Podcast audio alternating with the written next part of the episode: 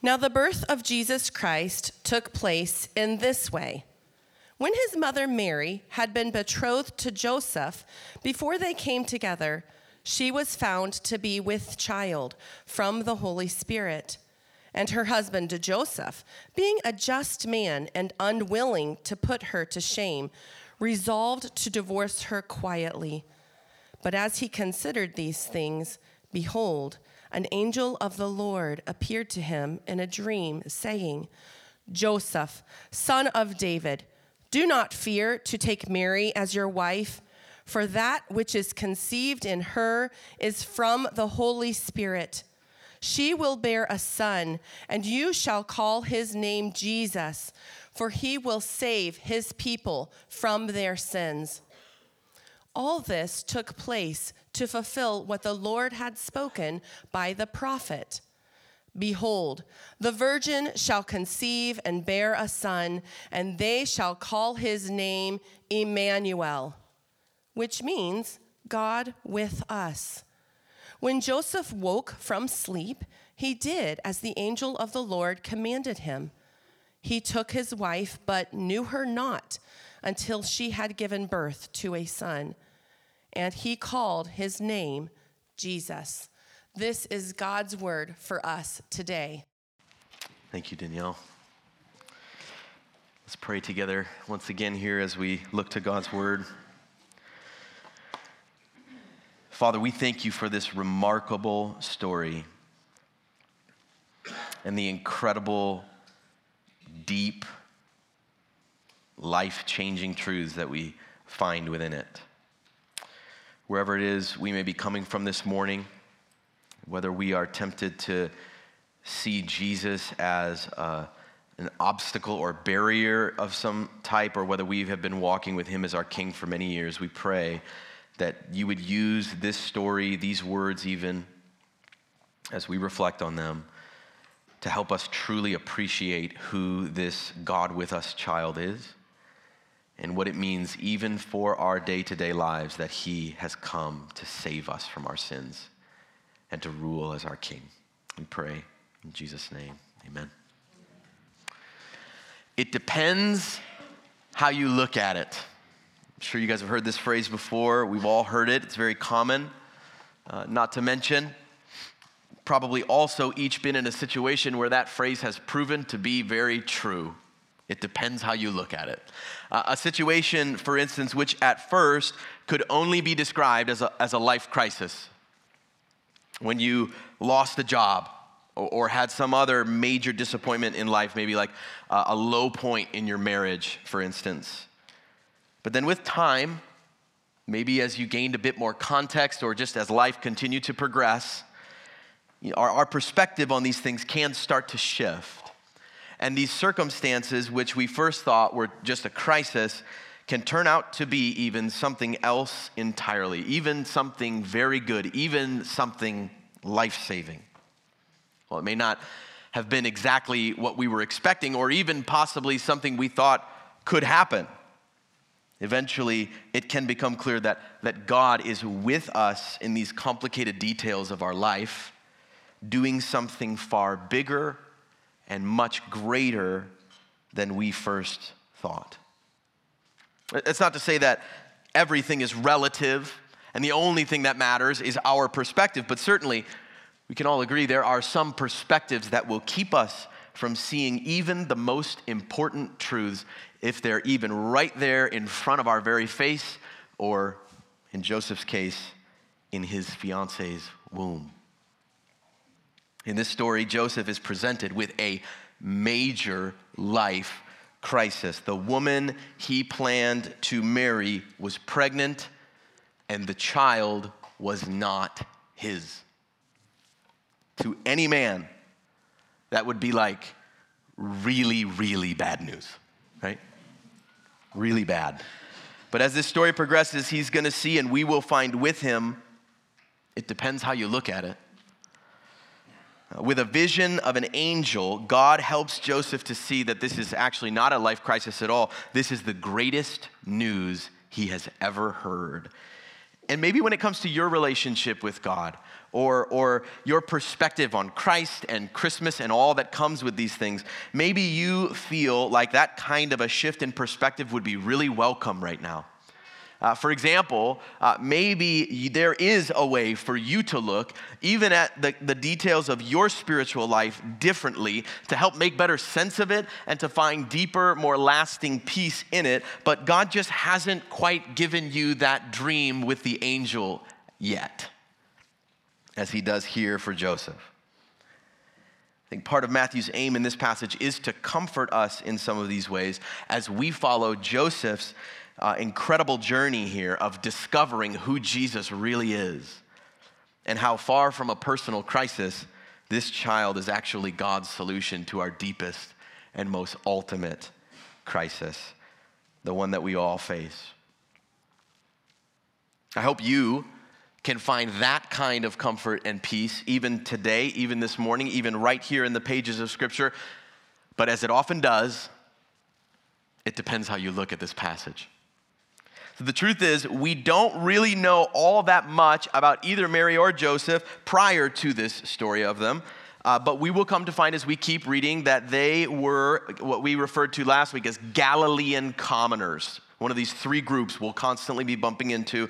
They're practicing Jews from the more rural northern region uh, of Israel without much real power or influence or status. They were ordinary, everyday Jewish people.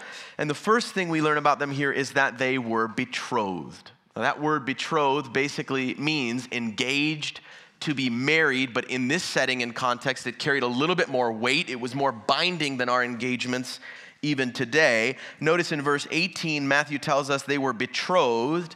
And then right away in verse 19, he calls Joseph Mary's husband, as if their coming marriage was sort of already a done deal.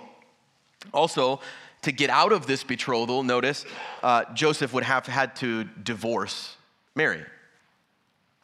Of course, the real headline, though, is that Joseph found out that his basically fiance was now pregnant. That is before they had come together as one flesh themselves.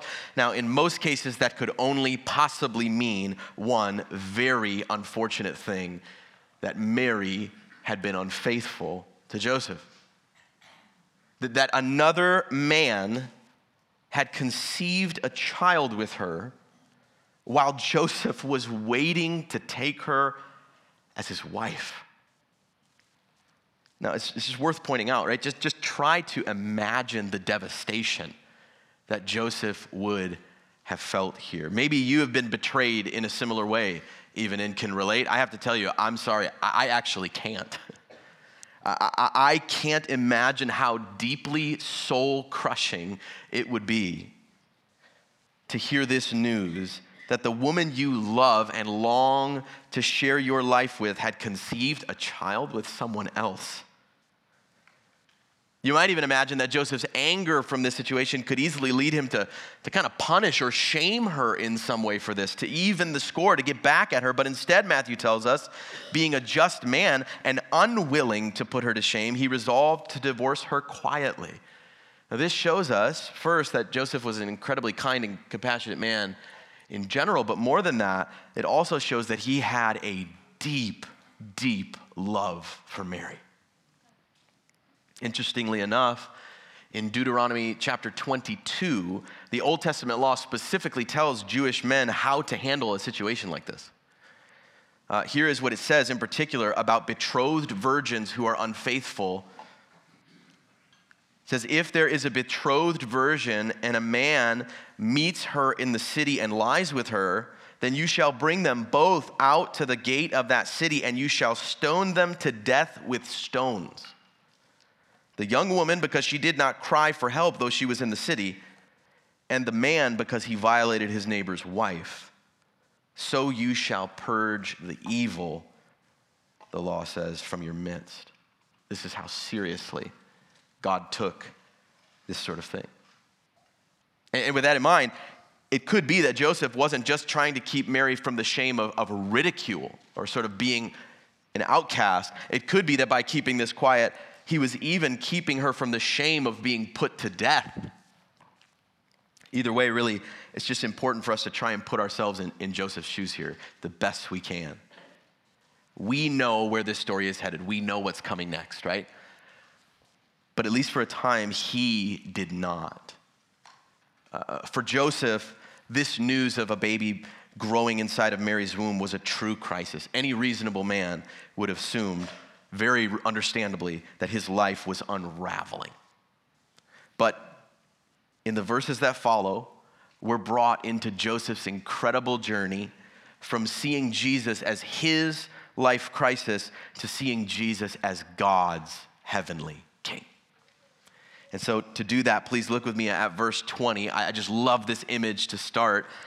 But Matthew tells us, as he considered these things, I, want you to consider, uh, uh, envision even, picture Joseph sort of sitting there, downtrodden in, in a wooden chair in his home, just sort of staring at the baseboard, right?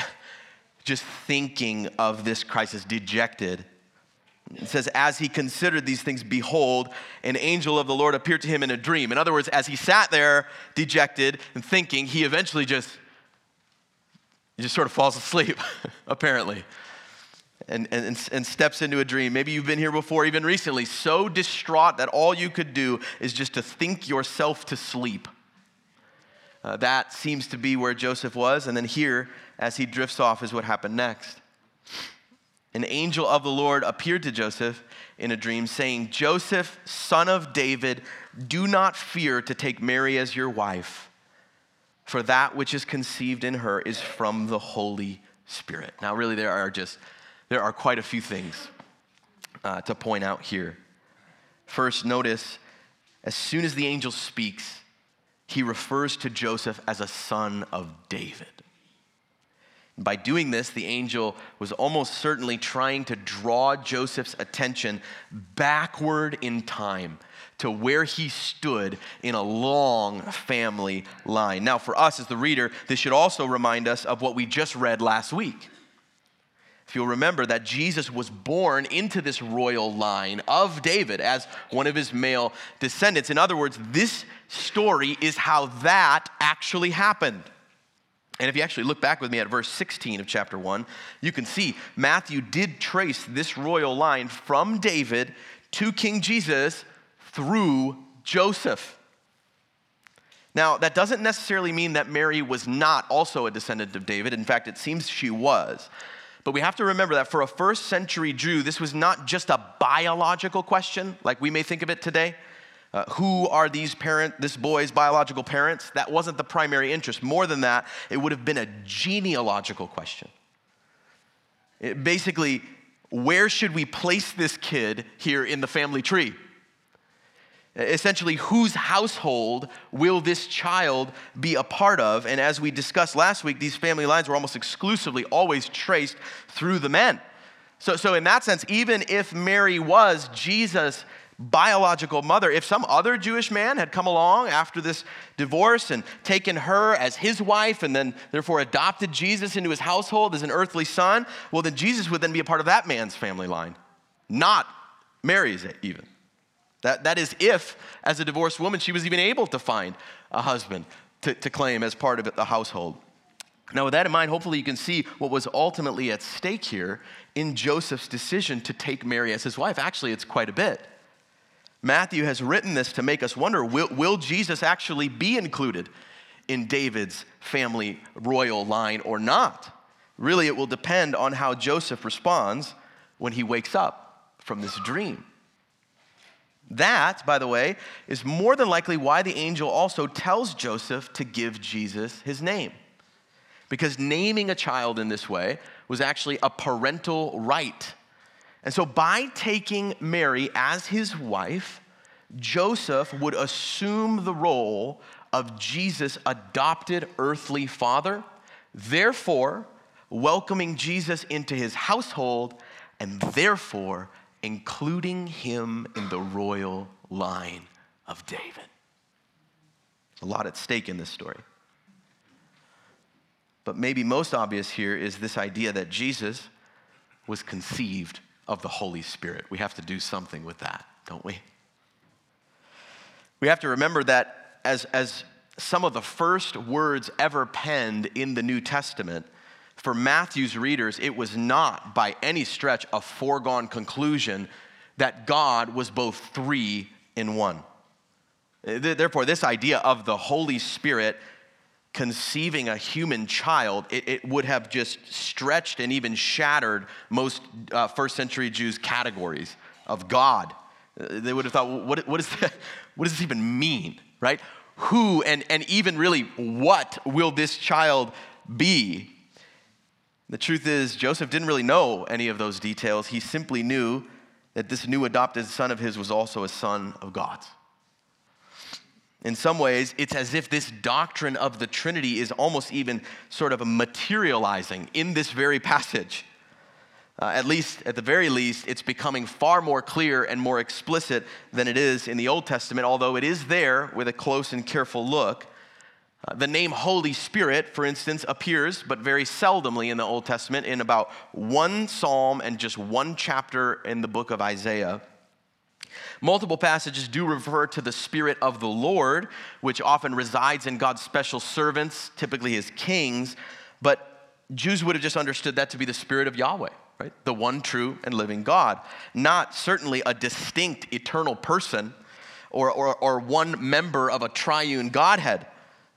A close look at 2 Samuel, our call to worship, does at least make you wonder, doesn't it, about the Trinity? Uh, this idea of a human son of David who would also be a son to God. You can kind of see echoes of that there, although, of course, many Jews hold to that prophecy and believe it very well, but would object to the idea of the Trinity even today. So, in that sense, I guess it depends how you look at it. Suffice to say, this would have been very new for Matthew's readers, and also it would have seemed very peculiar and very unexpected. Then, apart from even the doctrine of the Trinity, this passage also speaks to sort of just mere uh, Christology, who Jesus is, even independent of the Father and the Spirit. What is his nature? After Matthew's gospel was written here, it would take the church more than three centuries to arrive at a creed or confession that succinctly explains what the scriptures even just teach about who Jesus is. Namely, that he is truly and fully God and also truly and fully man. He's not just one or the other. Uh, he, he's not both, even in part alone.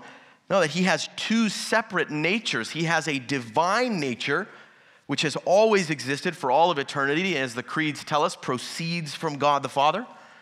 And here, in this story, even, he is taking on a human nature, a separate nature, which he inherits from Mary. This is the theolo- theological term here is called the, the hypostatic union. This idea that Jesus is the fullness of God and the fullness of man together in one person. And if that weren't enough, next the angel tells us why this God man would be born. And in many ways, that was also unintuitive and surprising. He says, Mary will bear a son. You shall call his name Jesus, which means, by the way, salvation or God saves. And then next we see why he should be named that. For the angel says, he will save his people from their sins. Of all the details here, this is probably most important and potentially quite shocking and unexpected as well to some of Matthew's first century readers because having just read, especially Jesus' royal descent in this genealogy in chapter one, we're going to see very soon, many Jews were expecting this promised king to come and to save them from the Roman Empire, to restore the nation of Israel to power in the promised land. But apparently, this King Jesus was not coming to rescue the nation of Israel from a pagan empire at all. See, already we can see here that his rule, his reign, and, and his kingdom, whatever that winds up being, is far more concerned with inner spiritual realities than it is with earthly political ones. Uh, this king was not coming to rescue his people from some earthly foe. This king was coming to rescue his people from their own sins. The next, Matthew interjects here as the author to sort of interpret all of these things for us. In verse 22, he says, All this took place, the conception, the dream, all this took place to fulfill what the Lord had spoken by the prophet. And then he quotes from Isaiah chapter 7. He says, Behold, the virgin shall conceive and bear a son, and they shall call his name Emmanuel. Now, here's why this is really interesting.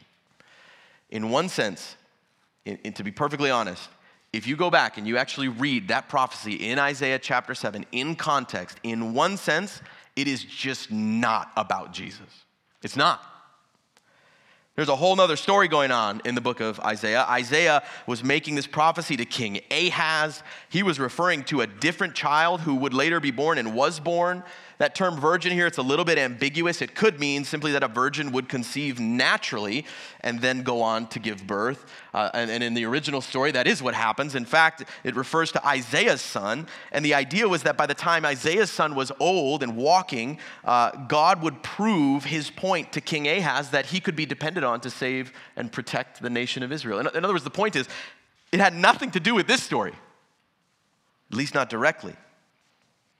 But as is often the case with biblical prophecy, there is a first, more immediate fulfillment to it, and then much later, a far greater and more ultimate fulfillment in the person of Jesus. We even saw this a little bit in the call to worship with 2 Samuel 7, right? There is this promised king, and in one sense, he has iniquity. That refers to Solomon, who, who was in, in sin and had iniquity. But then Solomon doesn't grow up and live forever and rule uh, from the throne of David eternally, and so that part doesn't refer to him, right? One part refers to Solomon, and then the next continues and is fulfilled in Christ. In that sense, I've heard it said that Old Testament prophecies are sort of like a path that are meant to lead you to a mountain, and often that first mountain is the thing you see. But if you just continue reading and slow down, it's as though if you just zoom out and look up, there's an even bigger and far greater mountain beyond that first one that this prophecy is really pointing us to. This seems to be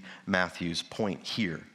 Jesus was the second, far greater and more glorious mountain that Isaiah was ultimately, even possibly unknowingly, pointing us to when he wrote Isaiah 7. But this time, the birth of this child was not just a promise that God would protect Israel. In the birth of this child, God Himself had come to rescue His people from their sins once and for all. This is the first time Matthew does this.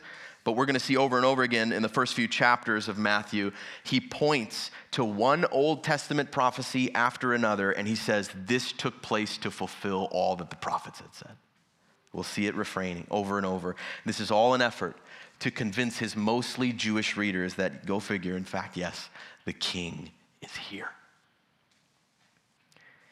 So, in the beginning of this story, I want you to notice Joseph was ready to divorce Mary and move on because he saw Jesus as a crisis to be avoided. But by the end of this story, he does take Mary as his wife. In so doing, he welcomes Jesus into his household, and therein, the royal line of David. Why? It's because he's convinced that this child is not just a life crisis at all. This child is truly God with us. And so, what message might God have for us here today? In many ways, it's not really different, I think, from the message that Joseph receives from this angel. I think it's that Jesus' birth is much bigger and more spiritual than it may appear. It really is. Now, there may be any number of reasons why we may need to hear that message today. Maybe you're here today and you're thinking, listen, I've been to a million of these Advent services, and I just have to tell you, I don't get it. I don't see it. I don't understand the good in all of this. If anything, when I think of Christmas, maybe you think, uh, and even the impact of Christianity on my life, all I feel is pain and regret. I don't even want to consider having this Jesus as my king because I know where all this religion stuff eventually ends. It ends in sorrow and disappointment. Or maybe not. Maybe you're a longtime committed follower of Jesus who just needs reminding that this Jesus really is much bigger and more spiritual than he may seem to you now. Maybe Right now, a handful of other unrelated trials are blocking your view of this King Jesus. Whatever it is that may be blocking your view, so to speak, next, let's just consider how we can go from seeing Jesus and thinking crisis to seeing Jesus and thinking king. And, there are at least three insights here that I think we can gain from our passage. The first one is this let's look further back than just our lifetime. Let's look further back. You notice as Joseph sees this birth, the news of Jesus' birth, through the lens of God's age old plan to redeem his people. When he sees it through the lens that he is a son of David himself, all of a sudden it starts to click for him. And this is no longer a crisis. Now it is God's eternal rescue plan. And in the same way, I think we would benefit from zooming out and looking further back, even in time and history, to make sense first of Jesus, but then through Jesus to make sense also of our lives here today. We, like Joseph, need to look further back, long before our lifetime, to the story of God in Scripture so that we can see more clearly who Jesus really is and embracing Him as King, how that will change our future. Today, with an abundance of information and the rapid pace of modern life, it can be very hard to have a backward looking perspective like that, can't it? In some ways, we're kind of like that frog boiling in the kettle. You know this illustration? Frog in the kettle. But instead of a kettle, it's more like we're in Best Buy with all the screens and, and the speakers and the devices and the blinky lights. And, and instead of boiling, I suppose it's kind of like we're at risk of a mental breakdown, right? because all these screens and these speakers, they just keep playing these videos and these messages and these sounds. And, and I guess it's, it's not really important for us to be a frog either. So I guess it's really nothing like that illustration in the beginning. But, but, but let just hear me out. It's true. It's true. We have more access to more information in, in, in any given week, really, than most humans have ever had throughout the span of their entire life. And one effect of this flood of engaging content we can endlessly scroll through, it's that we put a real premium, we tend to put a real premium on what is happening and what people are saying, like now, right now. We don't even have a 24 hour news cycle anymore. It's like hour by hour. And as a result, our, our focus is, is it's often hyper concentrated on just on today. We hardly ever think far in the future, let alone far back into the past. Even as Christians, it's tempted uh, to be up to speed on all the latest controversies and scandals in the church at large, right? We want to know all the podcasts and all the articles, right? If, if, if you can tell me more about the rise and fall of Mars Hill, for instance, than any other event, literally any event in the history of the church, that might be a little troubling, right? We need to look further back, bigger perspective. And even if we genuinely have a concern for ministry, too often we're consumed with the latest trends in ministry. Uh, the, the best use of technology and the new way to organize or grow a church, right? If you've been a Christian for even just like 10 years, you've probably already seen some of these trends kind of come and then kind of go, right? It's already sort of like totally old school, right? You guys remember Rob Bell? and, and the emergent church? Remember that? Seriously, like, you guys remember that? Like, who's doing that these days, right? That was cute. what we see here in this passage is a call to the kind of faith that is ancient. To, to, one cohesive story that God Himself has been unfolding over many, many centuries. See, the beauty, church, the beauty of Christ, the beauty of His church and His kingdom and His mission, the beauty of these things is that they're not new at all. In fact, all of these things, and, and even, this is the point, our very lives, all of it is part of this very old story. And there is something so comforting, is there not? And so grounding, even when we think and live our lives in this way. The truth is, this kind of backward looking ancient faith, it can also have some, uh, give us some needed perspective on the future. Now, because if we stand in a long, long, long line of God's people and all of his activity through them in generations past, well, all of a sudden it starts to click with us, doesn't it? Well, that long line is probably going to continue, I, I suppose, even long after me. I've been reflecting on this this week and looking at this passage and thinking about where we are as a church related to this building, even.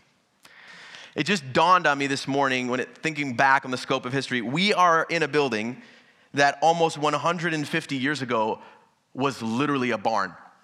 Now I'm talking about that room right there where some of you are sitting right now in overflow. 150 years ago today, if you walked in, there might be some chickens running around and there's some hay, right? I'm not kidding you. And this is what we're doing here today, right? History is long, history is very interesting. As we consider adding a new sanctuary to this building, it's tempting to think, well, what are all of our needs right now? What are we going to need in like 10 years from now, right? And of course, we have, to, we have to think about that. These are important questions to consider. But I couldn't help this week but to consider, in light of this passage, I've been thinking, what if people are still preaching the gospel and making disciples in this new sanctuary we hope to build someday, but like 150 or 200 years down the road?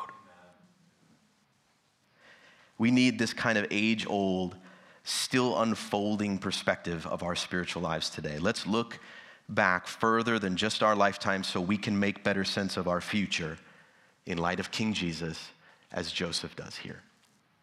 next, let's also think bigger than just our life circumstances. Now, here I'm not talking about looking backward in time, I'm talking more about looking upward, thinking bigger, thinking theologically, thinking spiritually about our lives.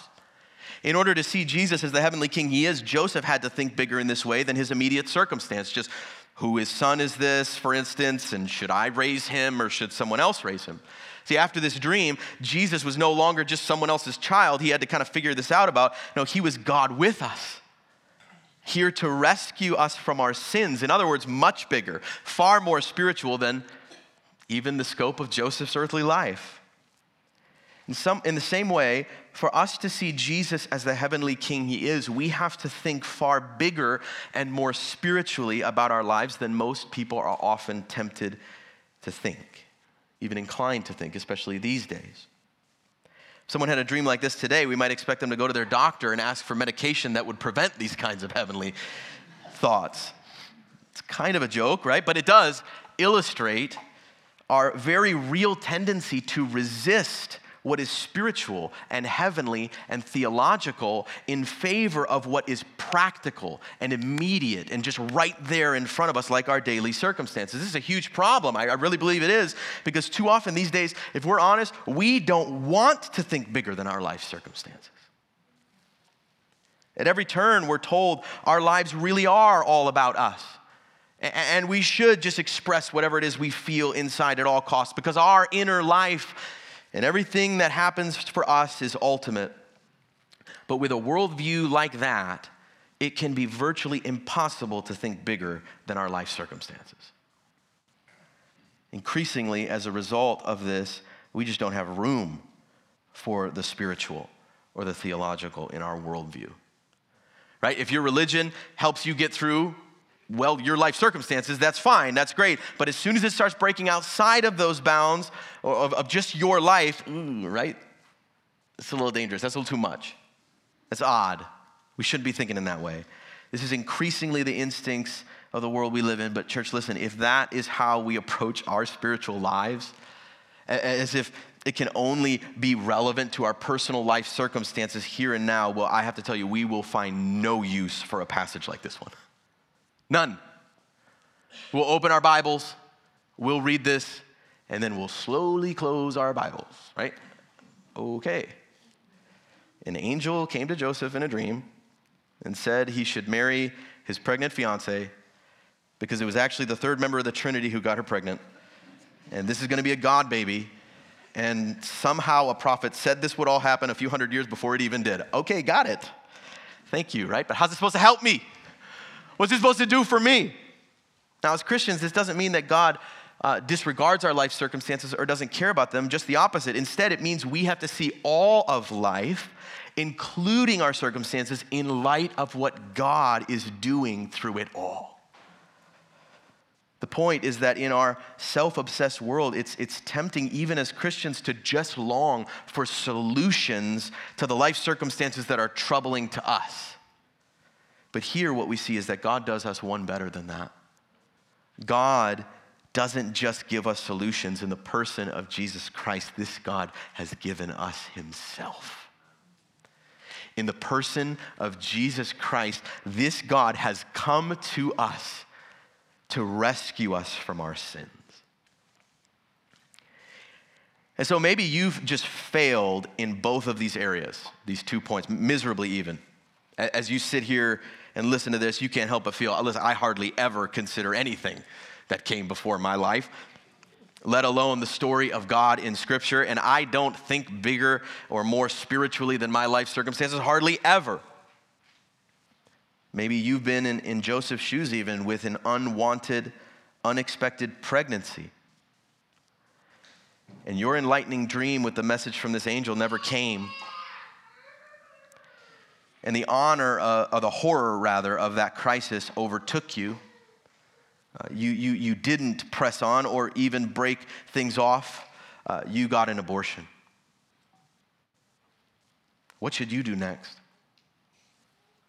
What wisdom does God have for you here in this terrible crisis like that?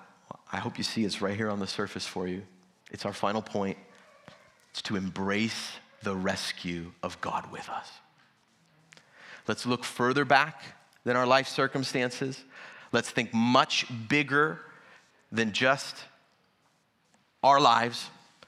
And let's embrace the rescue of God with us. Ultimately, the purpose of our looking back and thinking bigger is so that we can accurately see and truly appreciate the glorious riches of this Jesus. So that we can see through our life circumstances, even the darkest, least flattering ones, to behold and to grasp hold of this great divine rescue. For those with no sin, rather those who ignore or deny their sin, Joseph's dream may not have been very persuasive, right? Why would I embrace this Godchild who's come to do a thing like that, to save his people from their sins? I, must not be one of these people because I, I don't even believe in sin. Or I don't think I have a problem with it. A worldview like that minimizes and even explains away our sin will always keep us from embracing this King Jesus on his own terms. But even if we do acknowledge our sin, church, the truth is, it can be scary to embrace this Jesus. It can be scary not to know what following him will lead to in your life. It can be scary to build your life on these truths, these invisible spiritual truths, and your faith in them. It can be. But when God speaks, when we hear from God Himself, not necessarily in a dream, but even here in the pages of Scripture, and when God makes these kinds of claims that Jesus is His Son in human flesh who's come to save us from our sins, when God speaks in this way, there is only one appropriate response. And it's the response we see here in Joseph it's to wake up, it's to press on with your life and it's to embrace this child as your heavenly king. Church, God knows the anxieties that can often come when our paths cross with Jesus. Uh, he knows the other troubling circumstances we're faced with and how they intersect with our faith in Jesus. All the unknowns, the disappointment, uh, the, the loneliness, the fear. But rather than sending us an angel to say, listen, get over all that and get on my page, Rather, this God has sent us an angel to say, Do not fear. Do not fear. I'm coming for you. In the person of Jesus Christ, I am coming to rescue you from your sins. I am coming to rescue you from all the dangers of life in a fallen world. That is the kind of hope that's available to us right here in the Gospel of Matthew, right here, even in this very story. But it depends how you look at it. Let's pray. Father, we thank you for this word. We thank you for this incredible story and all that it shows us about your plan of redemption, which has just, in this story, even taken countless leaps forward God, we celebrate your work in revealing your, your will and your gospel to Joseph and shifting his perspective so that this plan can march on We delight and we marvel at the thought of God with us in a fully human, fully divine person. This Jesus, Lord, we invite you to shatter our categories of who this Jesus even is and what he means for us. Would you do that for your glory and for our good? And would we come before him weak and needy people longing for this salvation from sin? We pray in Jesus' name. Amen.